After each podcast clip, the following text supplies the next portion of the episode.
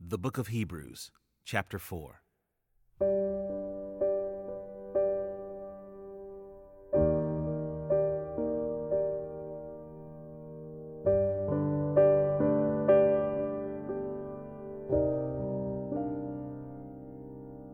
Therefore,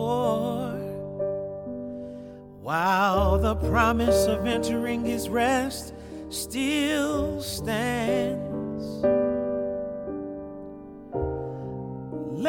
us fear lest any of you should seem to have failed to reach it. For good news came to us just as to them. But the message they heard did not benefit them because they were not united by faith with those who listened. For we who have believed enter that rest,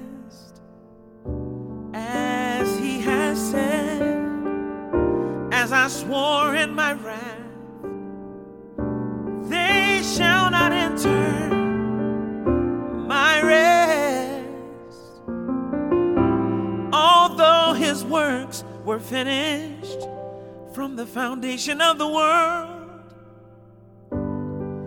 for he has somewhere spoken of the seventh day in this way.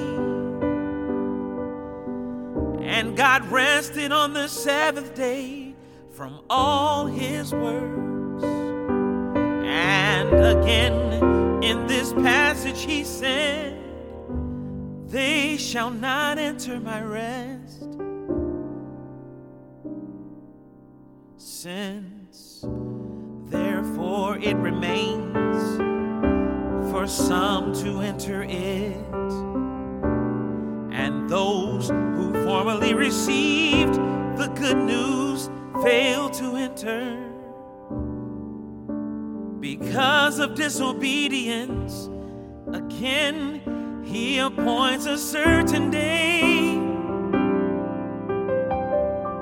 Today, saying through David, so long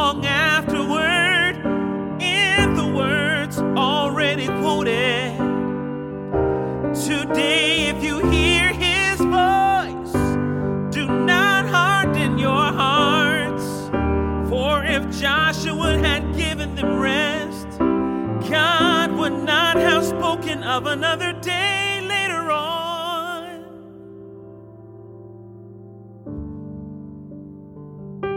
So then, there remains a Sabbath rest for the people of God. For whoever has entered God's rest has also rested from his works as God did from his. Let us therefore strive to enter that rest so that no one may fall by the same sort of disobedience. For the word of God is living and active, sharper than any two edged sword, piercing to the division of soul and of spirit, of joints and of marrow, and discerning the thoughts and intentions of the heart. Creature is hidden from his sight but all are naked and exposed to the eyes of him to whom we must give account. Since then, we have a great high priest who has passed heavens. Jesus, the Son of God, let us hold fast our confession. For we do not have a high priest who is unable to sympathize with our weaknesses, but one who, in every respect, has been tempted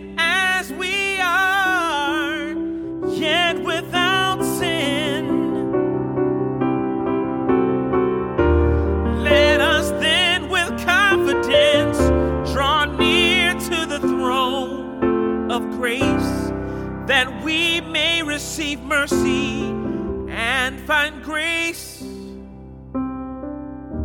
to help in time of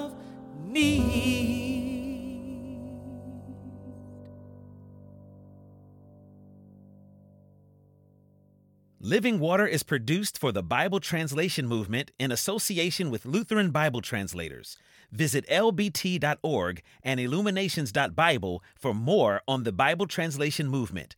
Experience Scripture.